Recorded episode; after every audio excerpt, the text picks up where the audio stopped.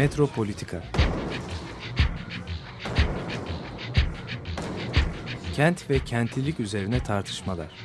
Ben oraya gittiğim zaman balık balık balık balık tutabiliyorum mesela.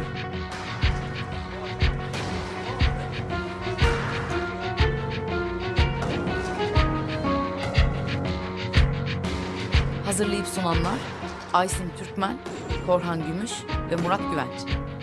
Takusuyor yani. kolay kolay boşaltamadılar. Yani elektrikçiler terk etmedi Perşembe Pazarı merkezini.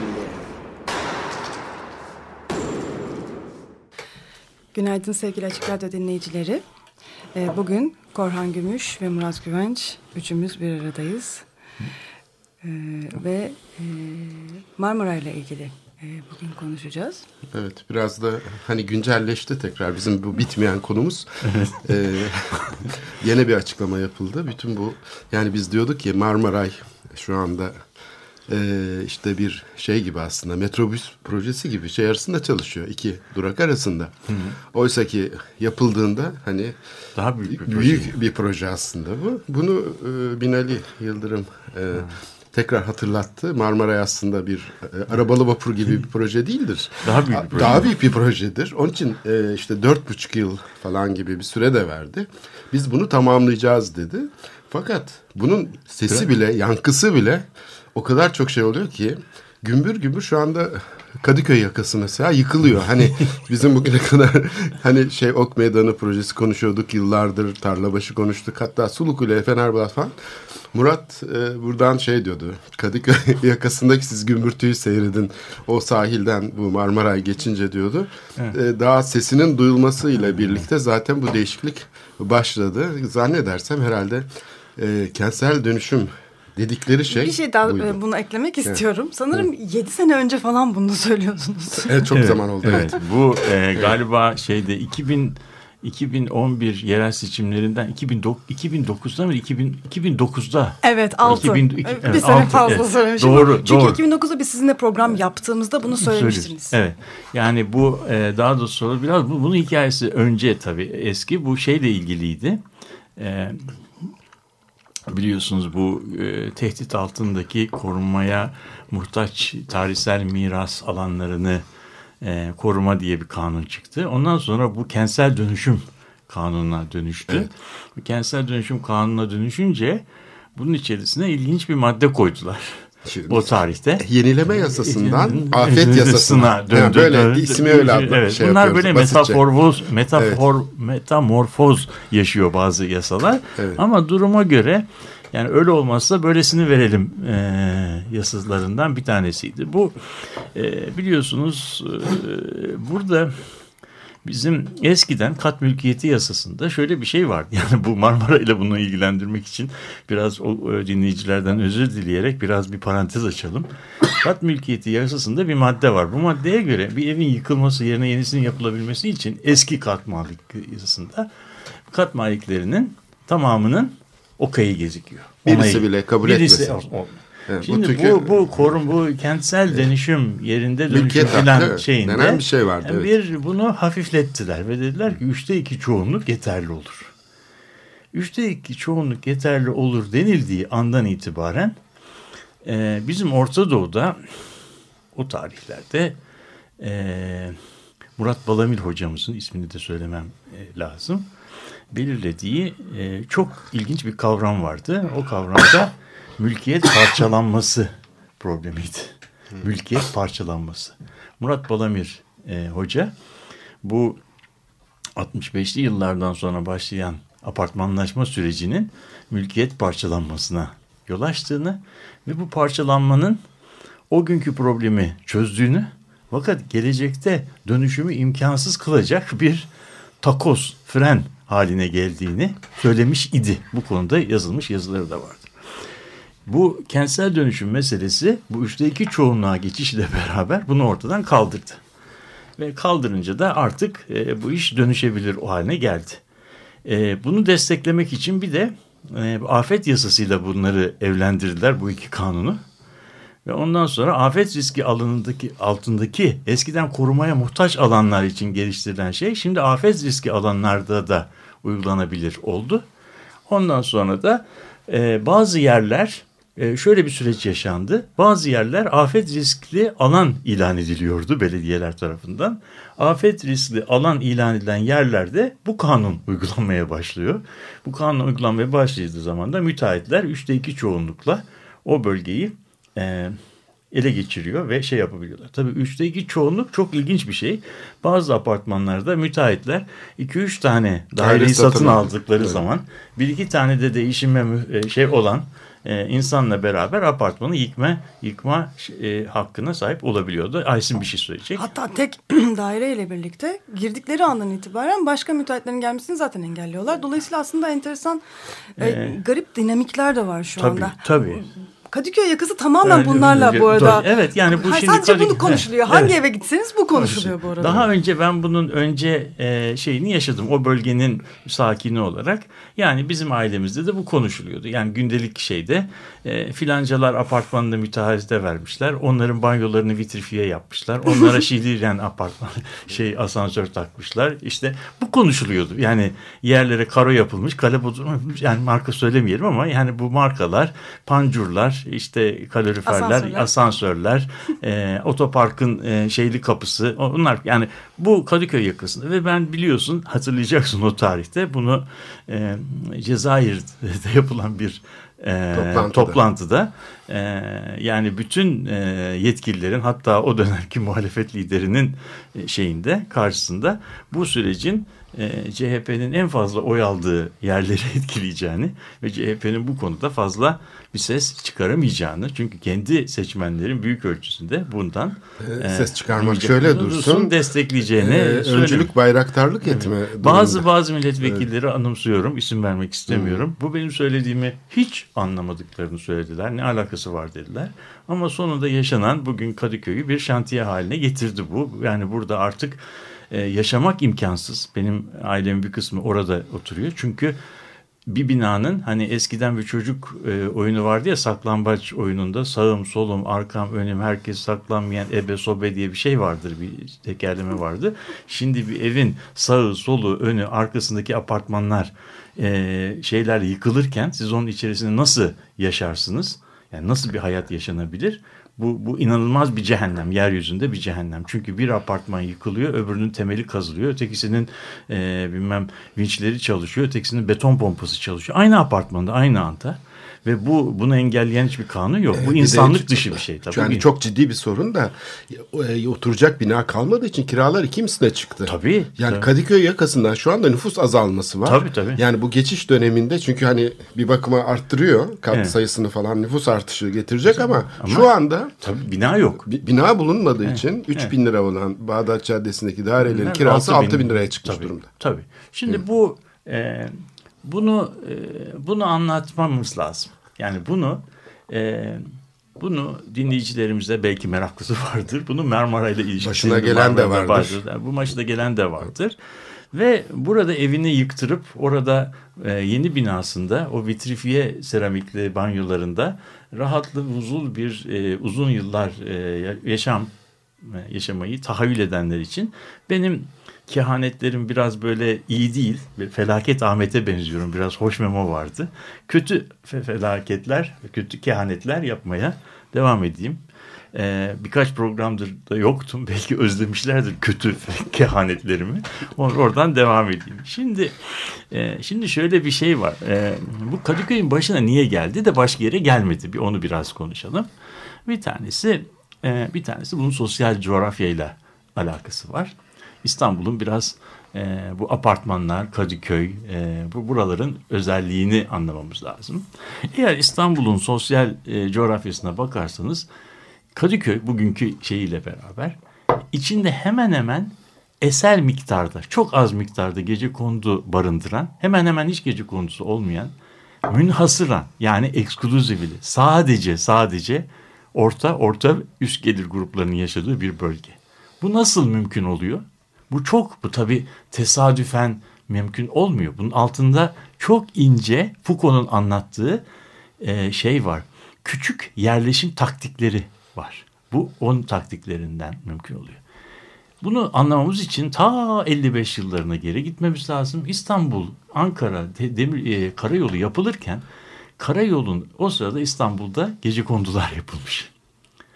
Ve yolun istimlakini öyle yapıyorlar ki yol Kadıköy ilçesinden geçerken gece konduların büyük bir kısmını kuzeyde bırakarak geçiriliyor. Yani gece konduyu yolu öyle geçiriyorlar ki bir tarafta imarlılar bir tarafta imarsız alanlar kalıyor. Anlatabiliyor muyum? Bunun tek istisnası var. O da Fikirtepe. O başta başlamış. Ba- O, o, o- orada var. Hayır. O da bırakılırdı. Evet. Ama yol hareme gideceği için Evet. hareme gideceği için dönüyor. Dö- saptığı zaman şeyi dışarıda bırakamıyor. İçeride kalıyor. Ve ondan sonra Fikirtepe'nin hikayesini biliyoruz. Şimdi burada böyle bir bir şey var. Mülkiyet parçalanması oluyor. Bütün 1965'te bu bölge inşaat oluyor. Benim master tezim ODTÜ- ODTÜ'de yazdığım master tezim bu bölgenin apartmanlaşmasıyla ilgili. O yüzden biraz biliyorum bunun öyküsünü. Yani Cumhuriyet e, zenginlerin ilk yaptıkları Evet, evet. O ya da binaların yıkılıp- o neoklasik e, dünyadaki işte ilk e, bir yazlık e, köşklerin olduğu Evet, evet, yerden ondan apartmana geçildi. Evet, evet benim o köşkler, benim çocukluğum o köşklerin bir tanesinde geçti. Yani bizim de orada iki katlı mükemmel bir evimiz vardı. Benim de bisikletim vardı. Bütün çocukluğumda orada sokaklarda gezerdim. Herhalde bir, bir daha dünyada Türkiye'de hiç o kalitede bir mekanda yaşadığımı anımsamıyorum. Bir daha Türkiye zaten öyle bir mekan kalitesi hiçbir yerde üretmeyi başaramadı. Neyse oraları bizim ailemizde... Karanfilköy'de olabilir belki gece kondulardı. Karanfilköy ol- olmaz. şey, e, Karanfilköy'de bir kaza elen boğazdan geçerken içeride kalmış olabilir. Yani Karanfilköy Fikirtepe'nin e, e, ayna resmidir. Yani öbür tarafta yolun ters tarafında yanlış tarafında kalmış bir gecekondu bölgesidir. Şimdi neyse bu her ikisi de problem. Şimdi bu iki tane bölgede 65'ten 73'e kadar apartmanlaşma oldu. İlk devresinde apartmanlar köşe başı parsellerde e, yer tuttular. Arasında yerleşemediler. Sebepleri var. Sorarsan anlatırım. Ondan sonra köprü yapılmasıyla beraber, birinci köprünün yapılmasıyla beraber imar nizamını değiştirdiler. İrtifa serbest dediler. 7-8 katlı yükseklikte böyle kule gibi apartmanlar yapıldı ve bölgede inşaat yapacak hiçbir şey kalmadı. Yer kalmadı. Mülkiyet parçalanması da oldu ve orası dondu. Don, ama İstanbul büyümeye devam etti. İstanbul büyürken Kadıköy büyüyemedi. İstanbul büyürken Kadıköy büyüyemedi. İstanbul büyürken Kadıköy büyüyemedi. Bunun sebebi ne oldu? Bunun sebebi ne? İ- Kent iktisadında rant makası denen bir şey oldu. Yani Kadıköy'de eğer irtifa ve im- imar hakları serbest olmuş olsaydı yapılacak bina yüksekliğiyle var olan bina yüksekliği arasında bir makas oldu. Bunun ne kadar büyük olduğunu e, anlamak için Göztepe'deki o 4 e, Four Winds denen siteye bakmak lazım. O siteyi biliyor musunuz? Özgürlük Parkı'nın karşısında dört tane bir bina vardı. Bilinmeyecek bil- gibi. bilinmeyecek gibi bir şeydi. Bütün Kadıköy'ler. Yani Kadıköy'deki imar hak- haklarını bir an için kontrollerini kaldırırsanız Kadıköy on, o olmak istiyor. O olmak isteyen bir yeri zorla beş katta tutarsanız o olmuyor. Yani orada rantlar birikiyor ve rantlar biriktikçe de müteahhitler bu orada inşaat yapmak, yıkım yapmak müteahhitler açısından çok karlı bir hale geliyor. Ne yaptılar? Bu kanunu çıkardılar ve bina çok imar haklarını çok az arttırmak eee, koşuluyla 10, 10 daireli bir yerde 14, 15, 16 daire yani yüzde 60 daha fazla daire yapılabilecek hale getirmek suretiyle ondan sonra bu inşaatı yapılabilir kıldılar. Bunu şimdi size anlatalım nasıl oluyor. Müteahhit burada 15 tane daire yapıyor. 10 tanesini kat maliklerine veriyor. Kalan 5 tane daireyi satıyor. O sattığı satıştan elde ettiği parayla neleri şey yapıyor? 15 daireli bir inşaatın bütün inşaat maksatlarını kapsıyor, kapsıyor ve bundan kar ediyor. Siz bunun arasındaki rantı düşünebilirsiniz. Yani o 5 tane dairenin satışı 16 dairenin bütün inşaatını karşıladığı gibi bütün e, adama da bir e, kar bırakıyor. Bu inşaatın kendisinin aslında fazla para etmediğini gösteriyor. gösteriyor. Bu Yani nasıl yerin para ettiğini gösteriyor. yerin ve yerin para. Bu nasıl mümkün oluyor? Çünkü şu anda eski inşaat teknolojisi yok. Adamlar şimdi 6 ayda 15 katlı bir binayı yerleştirebiliyorlar. Yeni inşaat teknolojileri, vinçler, pompalar, hazır bilmem betonlarla bu iş eskiden e, e, kazma kürekle yapılan şeyler şimdi artık çok hızlı bir şekilde yapılıyor ve binalar e, bitirilebilir. Öyle yerler var ki hiç daire almadan yapmayı taahhüt eden müteahhitler var. Çünkü prestij demek bir E, yandan. da. tabii da onu onu yaparak ediyorum. ismini koymak suretiyle bunu bu yaptı diye. Tabii Öyle o bir genç- mekan ki yani Tabii hakikaten. bunun bunun arkasındaki bazı çevre faktörlerini de söyleyelim. Paris'te çevre şeyi var. Bu binaların altında tabii 7 metre sokaklı olan yerde siz bir 15 katlı bina yapıyoruz. Öyle olduğu zaman arabaları park edecek yer kalmıyor. Arabaları park edecek yer kalmadığı için belediyeler parselin yüzde yüzünün kapalı otopark haline getirilmesini istiyorlar. Böyle olduğu zaman bina, parselin tamamı kazılıyor ve 3 kat derinliğinde şey yapılıyor ki biz buna yerdelen demiştik hatırlıyorsun eski. Orada iki katlı bir otopark yapılıyor. Ama bu kazı sırasında sokaktaki ağaçların kökleri, komşunun ağaçlarının kökleri hepsi tıraşlanıyor. E, Herkes binasının altına otopark yaptığı zaman sokaktaki ağaçlar köksüz kalıyor. Öyle olduğu zaman da ilk lodos fırtınalarında paldır küldür ağaçlar devriliyor. E zaten e, bir de şöyle bir şey de var. E, mesela yollar zaman içinde genişletilince sınıra gittiği için otoparklar mesela benim annemlerin evinin otoparkı Bağdat Caddesi'nin altındadır. Altına girmiştir. Evet. Yani şimdi Tabii. bu nasıl bir şey? Bir tarafta bir kamu alanı var, sen onun altında Altında- otoparkın var. Evet. Yani Yani bu- apartmanın otopark çünkü bahçeyi e, yontmuşlar. Yatay kesmiş. yerdelen olmuştu. yani Ama şöyle bir şey oldu. Ama yatayda. köstebek, köstebek sistemi Alttan o. çalışıyor. Alttan çalışmış. Evet. Evet. Ama şey apartman yöneticisi aradı. Ben tabii yıllarca o ev boş kaldı ve işte eşyalarla birlikte falan e, oturmadım. Yani o evde oturamadım. Fakat sonra işte işte kiraya verildi falan. Apartman yöneticisi aradı geçenlerde. Apartmanın çürük olduğuna dair rapor almışlar. Hem de en güvenilir kurumdan. Üniversiteden aldık dediler raporu. Ben Yani- dedim ki sakın inanmayın o rapora. İşte e, şey değildir. Binayı ben biliyorum çünkü yani yapan bir profesör inşaatın projesini yapan. O yüzden dedim, o, dedim bu bina sağlamdır. Siz hiç merak etmeyin. E, gönlünüz rahat olsun deyince güldü bana apartman yöneticisi. Güldü hayır anlarsınız ya dedi sonunda gülmesinin sonunda. Yani biz Yani- de biliyoruz bunu. Evet. Biz de biliyoruz. Yani ama bu, biz bu, çürük şey- ama öbüç bu, bu, bu hicri bir çürük. Yani- Rumi değil, miladi değil, hicri bu biraz şeyli bir çürük yani. Biraz muameleli bir çürük. evet peki bunu biraz bitirelim Marmara'ya bağlayalım bunu. Bu binalar yapılacak şimdi. Şimdi herkes benim ilk başta söylediğim vitrifiye seramikli banyolarında e, ve e, güzel apart şeylerinde altındaki e, jogging salonlarında ve kapalı otoparklarında Alüminyum, e, alüminyum pancurlu kaplı. şeylerinde ve balkon e, trabzanlarında Evet, olan alüminyum. yerde çaylarını içip güzel bir yaşam e, O zaman tahayyül bu ediyor. tasarım Evet, şeyinde güzel. de bir Balkonsuz değişiklik. bu arada. Balkonsuz. Balkonlar balkonumsu. Tasarım şeyi de değişti. Yani o Bağdat Caddesi'ndeki o eski kristal evzeler vardır ya, Ya böyle onu- caddeden giderken Ya, hatta böyle şıkır koca şıkır saray gibi hani hepsinde İki koca koca. Şimdi onlar da küçülüyor yalnız. Tabii. E tabii çünkü binalar küçülüyor, onlar da küçülüyor. Bir şey daha var. E, Tabii o sınıfta bir ekonomik şey de kaybediyor.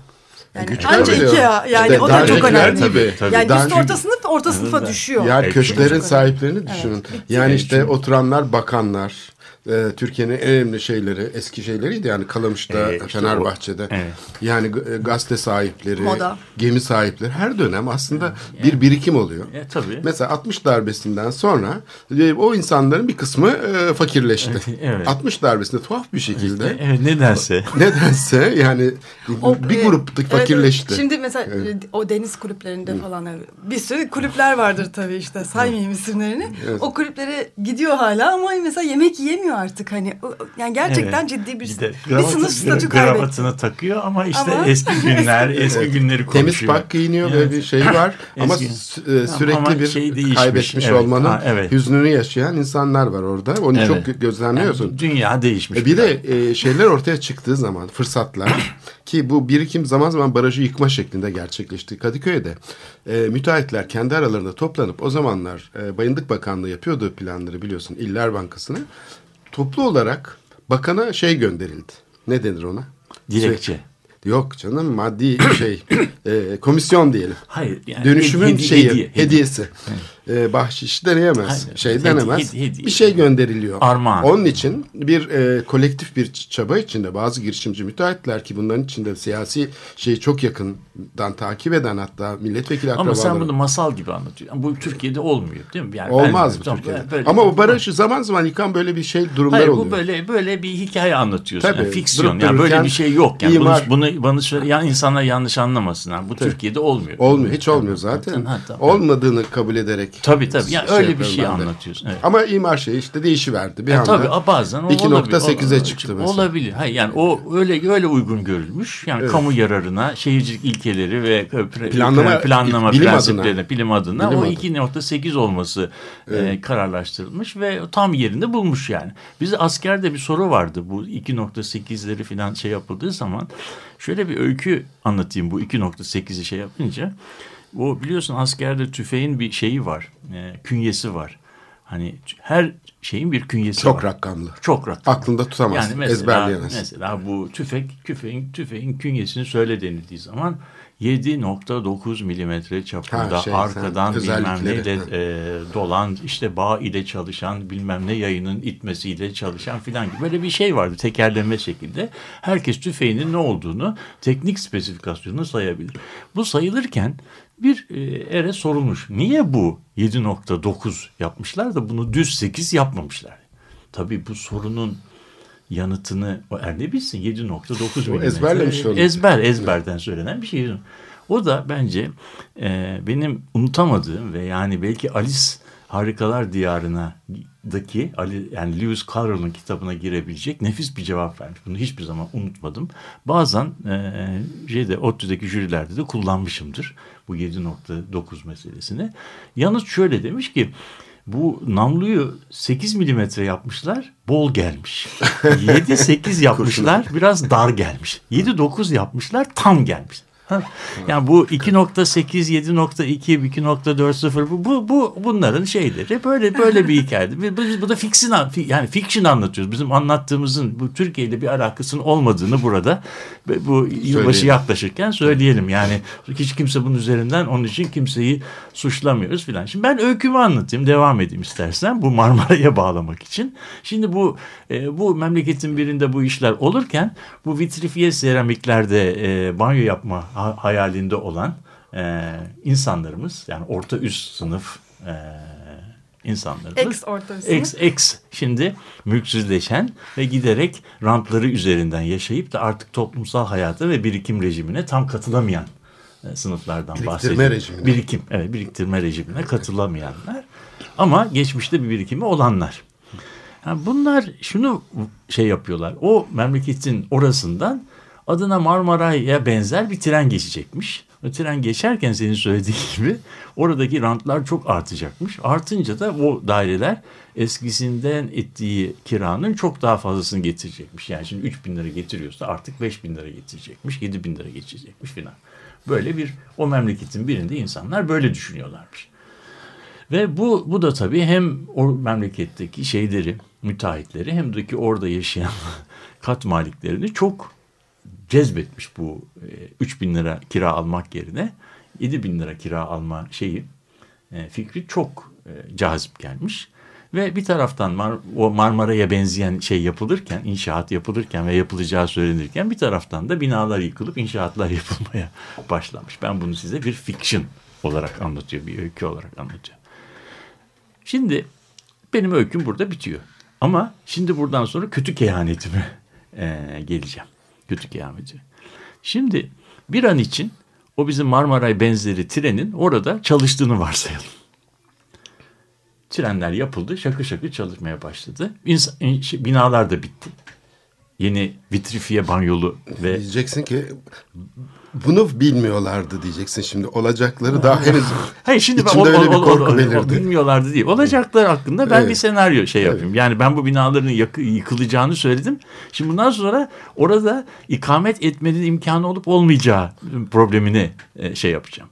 Şimdi Marmaray çalışmaya başladığı zaman o banliyö hattı üzerindeki şeylerin istasyonların, eski romantik istasyonların, Fener Yolluların, Kızıl Toprakların, Erenköylerin, Suadiye'lerin, e, efendim Mertere e, veya e, Maslak e, yakınlıkları şimdiki gibi bir buçuk saat olmayacak 25-30 dakika içinde geçilebilir olacak. Yani biz şeye geldiğimizde yeni kapıya geldiğimizde 15 dakika sonra kendimizi Levent'te bulabileceğiz.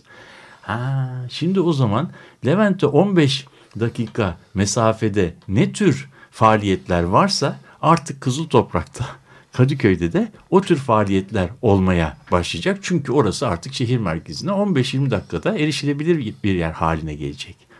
Ha, o zaman şehir merkezine 15-20 dakikada erişilebilir yerlerde ne kiralar varsa anlatabiliyor Orada da o kiralar olmaya başlayacak. O kiralar olmaya başladığı zaman da orada iki tür süreç olacak. Kiralanacak binalara kiracı bulmakta zorlanacaklar çünkü kira miktarları çok yüksek olacak. Kiracılar da bu kirayı ödemekte e, çekingen davranacaklar. İkincisi de mal sahipleri oturdukları malın e, eğer bir ticari işletmeye, bir doktor muayenesine, muayenehanesine, bir avukat bilmem bürosuna, bir bilmem ticarethaneye çevrilirse alacakları kiranın çok daha yüksek olacaklarını e, görecekler. Ve böyle bir süreç içerisinde vakti zamanında Şişli apartmanlarında ne yaşandıysa, Mecidiyeköy apartmanlarında ne yaşandıysa Kadıköy'de e, kurulacak olan o apartmanlarda şey kısmı biraz hariç tutulmak üzere Boğaz e, Deniz'le Deniz'le Bağdat Caddesi arasındaki çok mütevazi, çok böyle çok mütevazi demeyelim de çok mükellef binalar hariç tutulursa bu Marmara istasyonlarının civarında Bağdat Caddesi civarında oturmak, ikamet etmek çok da iktisaden mantıklı bir şey olmayacak. Öyle olduğu zaman da buradaki binalar büyük ölçüde neye dönecekler?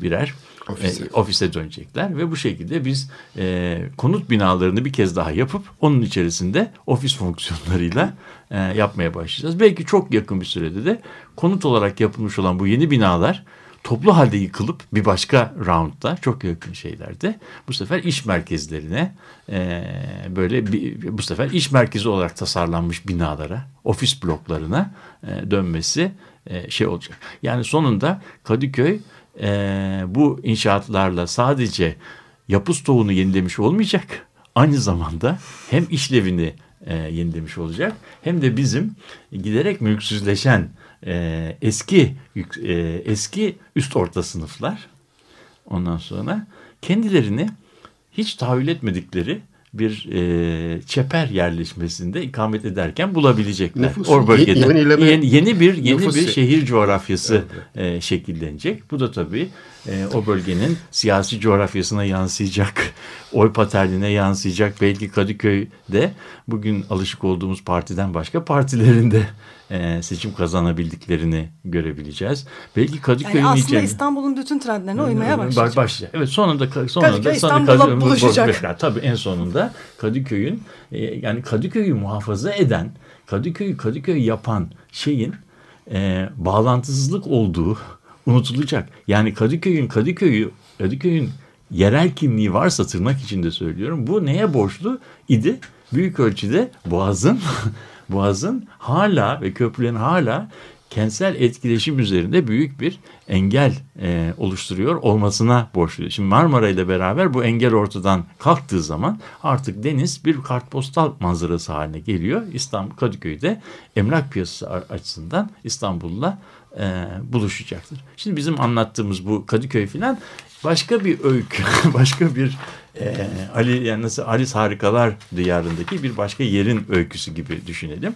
Ama bunun e, olabileceği konusunda e, daha önce bir tane kehanetimin doğru çıktığını siz teslim etmiştiniz 2000 e, 2000 kaç 9 9, 9 yılında. İnşallah bu bunun bir e, kendisini gerçekleştirmesini engelleyecek süreçleri e, yaşarız. Bu bildamu yüzde yüz olacak diyebilir demiyoruz ama gidişat biraz e, bütün işaretler benim dediğime benzer bir sürece işaret ediyor. Aslında Marmaray'ın yapılmamış olması tabii e, bu süreci geciktiren bir şey. Biraz geciktirdi. Gecik. Ama başladığı andan itibaren yani Marmaray... Çok hızlı olacak. Tabii. Yani şu anda bizim şey beyaz e, nasıl kar beyaz ormanda uyuyor hmm. e, Marmaray gelecek, onu bir öpecek ve ondan sonra birdenbire and, and they will live happily ever after. Ondan evvel, ondan sonra da mutlu ve müreffeh bir beraberlikleri olacak yani. İstanbul'la evet. buluşuyorlar. Evet, e, bir kısa müzik arası veriyoruz. John Lennon'dan çalıyoruz. Working Class Hero. Hadi bak.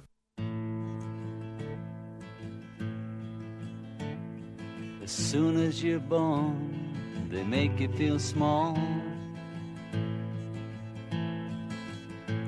By giving you no time instead of it all.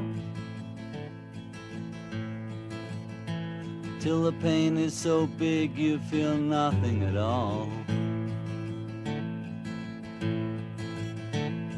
A working class hero is something to be. Working class hero is something to be. They hurt you at home and they hit you at school.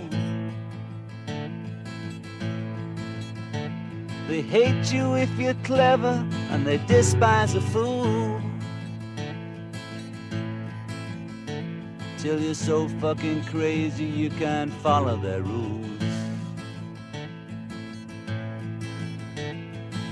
Working class hero is something to be. A working class hero is something to be. When they've tortured and scared you for 20 odd years. Then they expect you to pick a career. You can't really function, you're so full of fear. A working class hero is something to be. A working class hero is something to be. Keep you doped with religion and sex and TV. You think you're so clever and classless and free. But you're still fucking peasants as far as I can see. A working class hero is something to be. A working class hero is something to be. Room at the top, they are telling you still. But first, you must learn how to smile as you kill. If you want to be like the folks on the hill. A working class hero is something to be.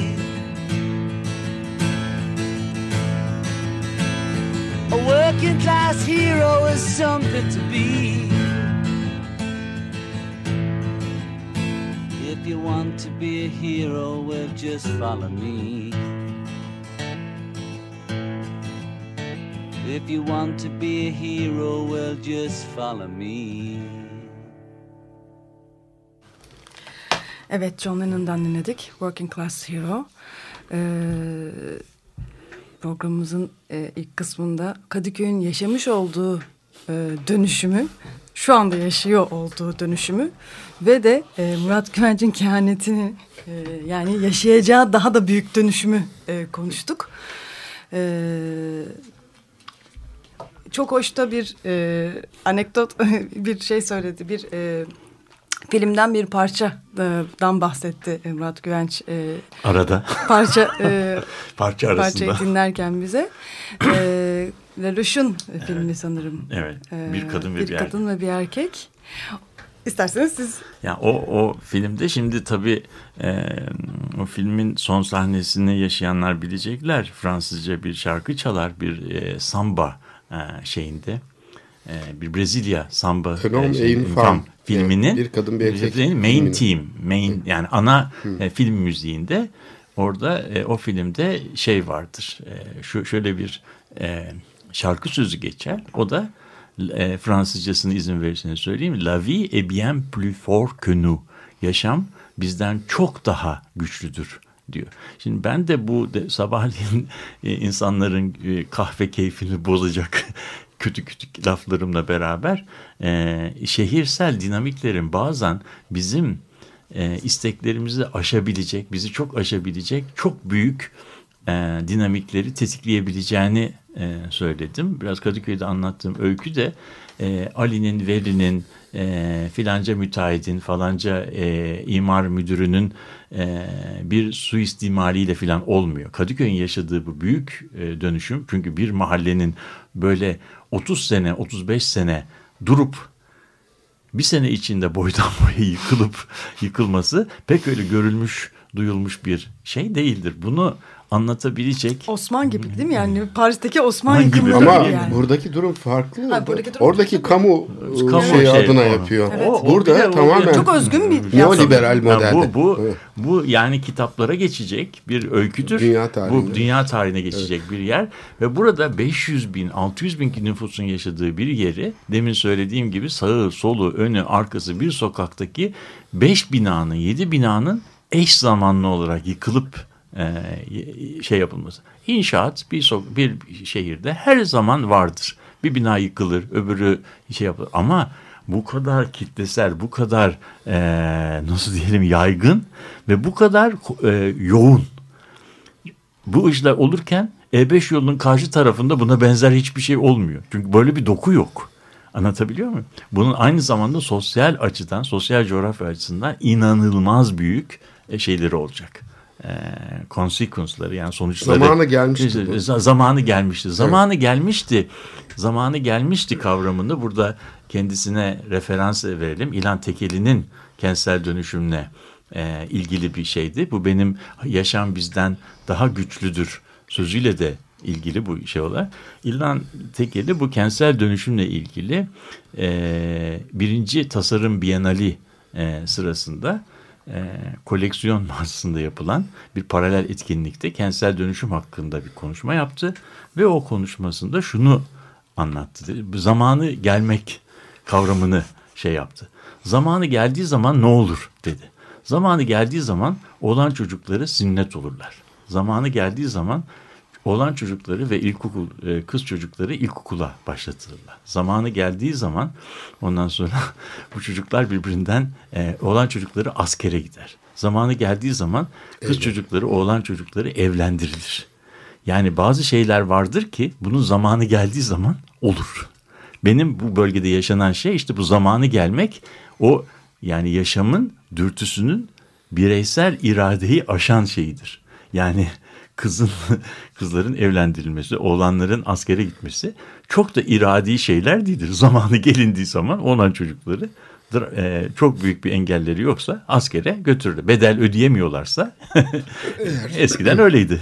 Peki burada benim sormak ya da yani üzerinde biraz böyle sorular e, Geliştirmek istedim. Dediğim şey bu işin biraz tarihçesi. Evet. Çünkü şey olduğu zaman yani bu üçüncü köprü projesi Bayındırlık ve İskan Bakanlığı tarafından ortaya konduğu zaman yani bu 97 yılı e, ihaleye çıkılacağı anda biliyorsun işte bir muhalefet oldu ve şey oldu yani o köprü işte tam Arnavutköy Kandilli arasındaydı. İki köprünün arasında yapılmasını savundular. Hatta bu üçüncü köprüye karşı çıkan Vecdi Diker grubu diye bir grup da yakın tarihlere kadar açıklama yaparak bu köprünün burada yapılması gerekiyor diye üçüncü köprünün ısrarcı olmuşlardı. Hatta bir köprünün iki platformlu yapılıp yapılamayacağını gidiş geniş olarak falan bunlar dahi konuşulmuştu. Fakat o sırada beklenmedik bir şey oldu. Yani bundan yaklaşık yani 97 diyelim ki hani 20 yıl önce falan e, konuşulduysa ondan bir de 30 yıl geriye giderek Marmaray projesinin aslında uzun zamandır e, şeylerin bir hayali olarak e, demir yolcuların e, bu şeyi e, işte 19. yüzyıl sonundan kalma bu endüstriyel ulaşım hattını su altından birbirine bağlasak diye bir fikirlerin olduğu birdenbire ortaya çıktı. Bununla ilgili de çok iyi çalışmalar yapılmış. Evet, Yani evet. bir uzmanlık ekibi de Ankara'da bunun üzerinde harıl harıl çalışıyormuş. Evet. Fakat hani bunun yapılma e, şartları yok, ihale etme imkanları yok o zaman çünkü çok büyük bütçeler gerekiyor falan. Bu böyle rafta beklemiş. O üçüncü köprü ortaya çıktığı zaman O zaman kamu yönetimleri içindeki rekabetten dolayı yani ayrı sektörel şeylere sahip oldukları için bakışlara demir yolcular gelip bizi buldu. Şey e, Ulaştırma Bakanı Müsteşarı bakan adına randevu istemişti. Üçüncü köprüye karşı biz mücadele ederken ve Marmaray projesini desteklerseniz üçüncü köprü rafa kalkar demişti. Evet. Bunu da işte bazı şeyler çok olumlu bularak raylı sistem nasıl olsa diye. Ama bu dediğin e, etkisini aslında kimse düşünmedi. O projeyi yapanlar dahil. Tabii. Çünkü Marmara eşitliyordu ilişkiyi. Tabii. Marmaray'ın bu eşitleyici gücü yani düzleştirici. Sen hep diyorsun ya şehir bir düzlüğe ihtiyaç duyar gelişmek için. Marmara adeta bir düzlük yaratıyor rant tabii, e, şeyinde, tabii, tabii. ortamında. İstiklal Caddesi'ni Bağdat Caddesi'ne bağlıyor. Evet. Tam öyle oluyor. Çünkü zaten şehrin şeylerine bakarsak divan yolu işte Evet. düz bir yol değil mi? Evet, tabii. İşte hep söylüyorsun Maslak'a kadar giden Evet, Galata'nın tepesinden başlayıp Evet. e, şey böyle. Bağdat Caddesi de bu şehrin aslında en düz Tabii. yollarından biri. Tabii. Şimdi bu düzlükleri Orası- birbirine bağlıyor. Orası Berlin'deki Kuferdam'a benziyor. Yani şey olarak bütün alışverişin şey olduğu banliyö şeyin üst sınıfın yüksek sınıfın banliyölerin ortasından geçen Kufersdam diye bir, Berlin'de bir e, müthiş bir alışveriş caddesi var. Eski Batı Berlin'in ana aksı. Şeyde e, Bağdat Caddesi bütün özellikleri itibariyle bir Kufersdam'dır. Yani bizim şeyimizde e, özelliği budur yani. Evet Daha- devam. Çok daha geniş, çok tabii, daha. Sonra Marmaray'ın aslında şehirsel ulaşımın ana aksı haline geleceği ortaya çıkınca demir yolcular bile kendi yarattıkları canavardan korkmaya başladılar. başladılar, evet. Yani biz ne yaptık dediler. Çünkü ilk başta düşünülen basitçe e, bu eski ulaşım hattını birleştirmekmiş. Fakat Evet. olayın beklemedikleri boyutu senin söylediğin düzlükleri Evet, birleştirme birleştirme. gücü. Evet. Yani metropoliten sistemin içinde Evet. radikal bir e, şey yaratma, ilişki Evet, sistemi kurma. Çok- Bu, bunu fark edince dikkat edersen Haydarpaşa Otel olacak falan filan denirken demir yolcular tekrar yok biz burayı koruyacağız. İşte e, banliyö hattını tekrar onaracağız. Uzun süredir yani yaklaşık projedeki 10 yıllık gecikmenin bir nedeni de 3 hatlı tasarlanıyor. Yani hem banliyö olacak Evet. hem de yanında işte hatta iki hatta olabilir. Evet. Ama şimdilik o biraz zor gözüküyor. Dört hatta da çıkarılabilir Tabii. bu hat. Şey niye, çünkü- niye olduğunu da anlatacağım. Evet şimdi oraya e, bakanın son açıklamasında biz mutlaka koyacağız hiç merak etmeyin o uluslararası ulaşım hattında ekliyoruz hiç merak etmeyin diye evet. onları rahatlatmaya e, çalışıyor. Evet. Şimdi burada demek ki e, yani bir e, ortaya bir şey çıktı. Bir E, Frankenstein çıktı. çıktı ve, ve bunu nasıl halledeceklerini düşünüyorlar. Hayır, evet. Bu, bu işin bu şeyden e, yani bunu e, çok yani bu, bunun kent iktisadında, kent plan, metropoliten planlama alanında bunu anlatabilecek hikayeler var ama bunun yeri teslim edersiniz ki şeyin e, Açık Radyo'nun metropolitika programı değil. Biraz teknik bir konu. Ama size şunu söyleyebilirim ki, size, şunu söyleyebilirim ki, hani şeyden e, demin senin söylediğin diş macunundan çıkan e, diş macunu tekrar o tüpe nasıl geri sokulamaz? cin şişesinden çıktıktan sonra nasıl e, şey yapamazsanız e, o bölgedeki e, bu cini de tekrar yerine koymanın e, imkanı yoktur. Şimdi ben küçük e, şeylere dinleyicilerimize küçük bir e, nasıl diyelim bilmece veya küçük bir e, pazar eğlencesi veya boş zaman eğlencesi e, sunayım. Yani Bu- hepimiz bulmaca yapabiliriz. eki. Bulmaca gibi, bulmaca gibi. Şimdi e, şöyle bir şey yapabilirler. İstanbul'daki belediyelerin e, ana sayfaların her birisinde e-belediyecilik diye bir şey var. E-belediyecilik diye bir e, tıklanan bir şey var. Oraya girdikleri zaman sokağın raiç bedelleri diye bir e, şeye girebiliyorsunuz. O raiç bedel siz mahallenizi yazıyorsunuz. Oturduğun herkes oturduğu sokağı biliyor. Tamam mı? Mahallesini de biliyor. Kadıköy'de oturanlar mahallelerin ismini yazsınlar. Oturdukları sokağa yazsınlar. Ve orada 1982 yılından itibaren oturduk, 84 yılından beri oturdukları sokağın emlak vergisine esas olan fiyatlarının evrimini görebilecekler. Ve ben bunu e, ben bunu çok e, oynadığımı tahmin edebilirsiniz. Bu lakırdıların ortaya çıkmasıyla beraber sokakların emlak bedeli fiyatları tam iki buçuk katına çıkmış. Yani son 5 yılda eskiden 1000 lira olan e, şeyler diyelim bedeller 2500 liraya çıkmış. Bunun önünde durabilecek, bunun önünde durabilecek ne imar şeyi vardır, kanunu vardır, ne imar yönetmeliği vardır. Bu işte benim e, Aysim'in söylediği hani filmdeki yaşam bazen bizden daha güçlüdür. Yani metrekare fiyatı 1000 liradan 2500 liraya çıkarsa artık o bölgedeki şeyi tutan, e, o bölgenin kimliğini e, sağlayan şey baraj yıkılmıştır. Bizim unuttuğumuz, senin söylediğin şeyde unuttuğumuz şey e, ve dikkate almadığımız, şehir içerisinde almadığımız olay şeydir. İnsanlar şehirde dolaştıkları zaman gündelik hayatta sokaktaki gördükleri peyzajı düşünsün. Hepiniz düşünün. Siz o peyzaja dikkat etmiyorsunuz. Niye dikkat etmiyorsunuz? Çünkü gündelik yaşamınızda zaten o peyzaj çok da değişmiyor. Yani o şey peyzaj dediğimiz şey bir tiyatro dekoru gibi orada duruyor. Şimdi beraber burada şeyden yürüsek, Karaköy'e doğru yürüsek o gördüğümüz peyzaj bundan bir sene önce de öyleydi. İki, iki sene de önce öyleydi değil mi?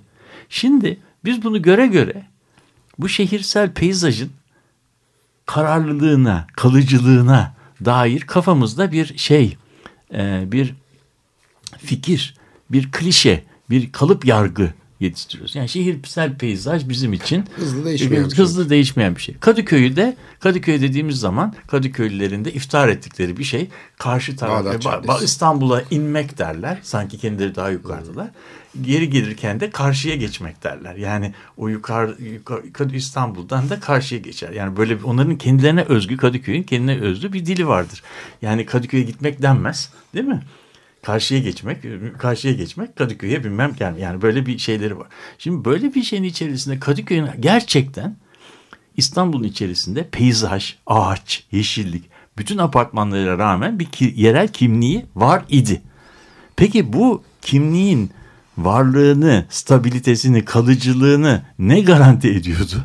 Yani bu Kadıköy'ün içkin, Kadıköy'e içkin bir şey midir? Yoksa bunu kontrol eden bir şey mi var, kuvvet mi vardı? İşte o kontrol eden kuvvete biz rant yüzeyi diyoruz. Şehrin üzerinde böyle bir gökyüzünde asılı gibi bir görünmez bir rant halısı gibi bir şey düşünün. O halı bu bizim stabilite dediğimiz peyzajın stabilitesi o rant yüzeyine bağlıdır.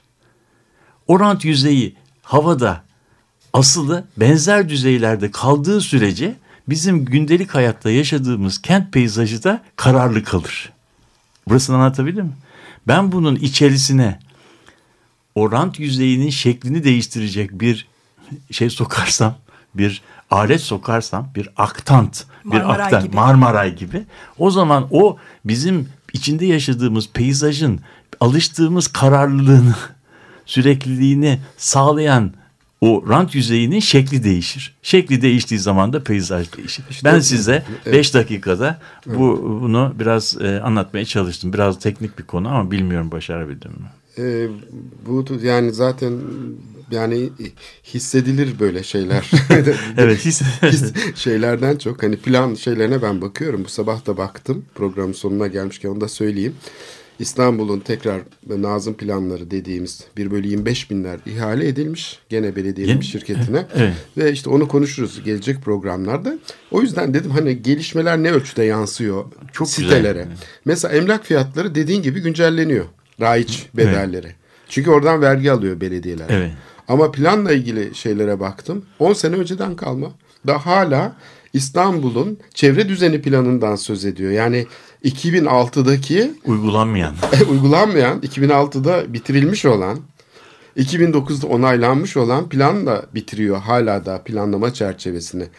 Hala da bu dediğimiz gelişmeleri mesela İşleyen, bu düşünen, yaşanan, şu andaki bu mega projelerin şehri nasıl etkileyeceğine dair Hiçbir- en ufacık bir bir, fikir fikir, yok. Orası bir karanlık bölge. Evet. Yani bu kadar geriden takip etmesi yani bizim hayallerimizi, rüyalarımızı, isteklerimizi, arzularımızı belirleyen şey nedir?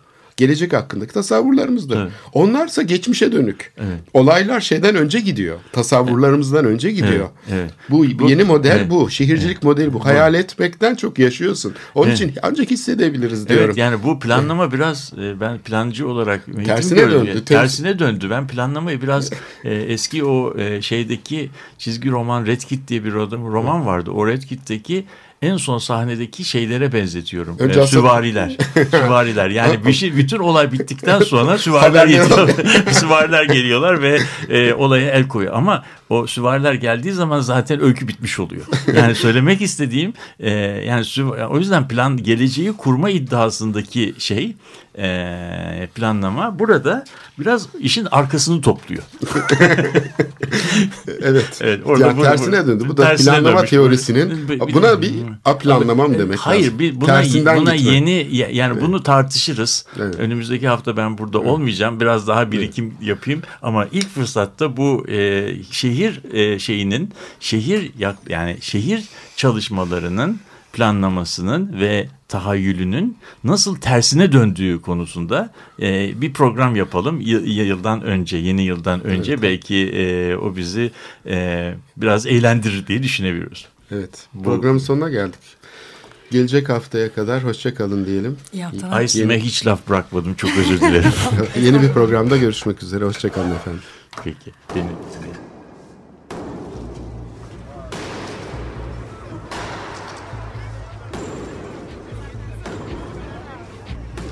Metropolitika Kent ve kentlilik üzerine tartışmalar.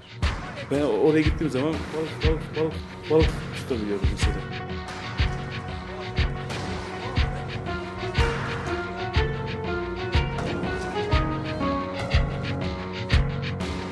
Hazırlayıp sunanlar Aysin Türkmen, Korhan Gümüş ve Murat Güvenç. Takusu yok yani. Kolay kolay boşaltamadılar. Yani elektrikçiler terk etmedi Perşembe Pazarı merkezini.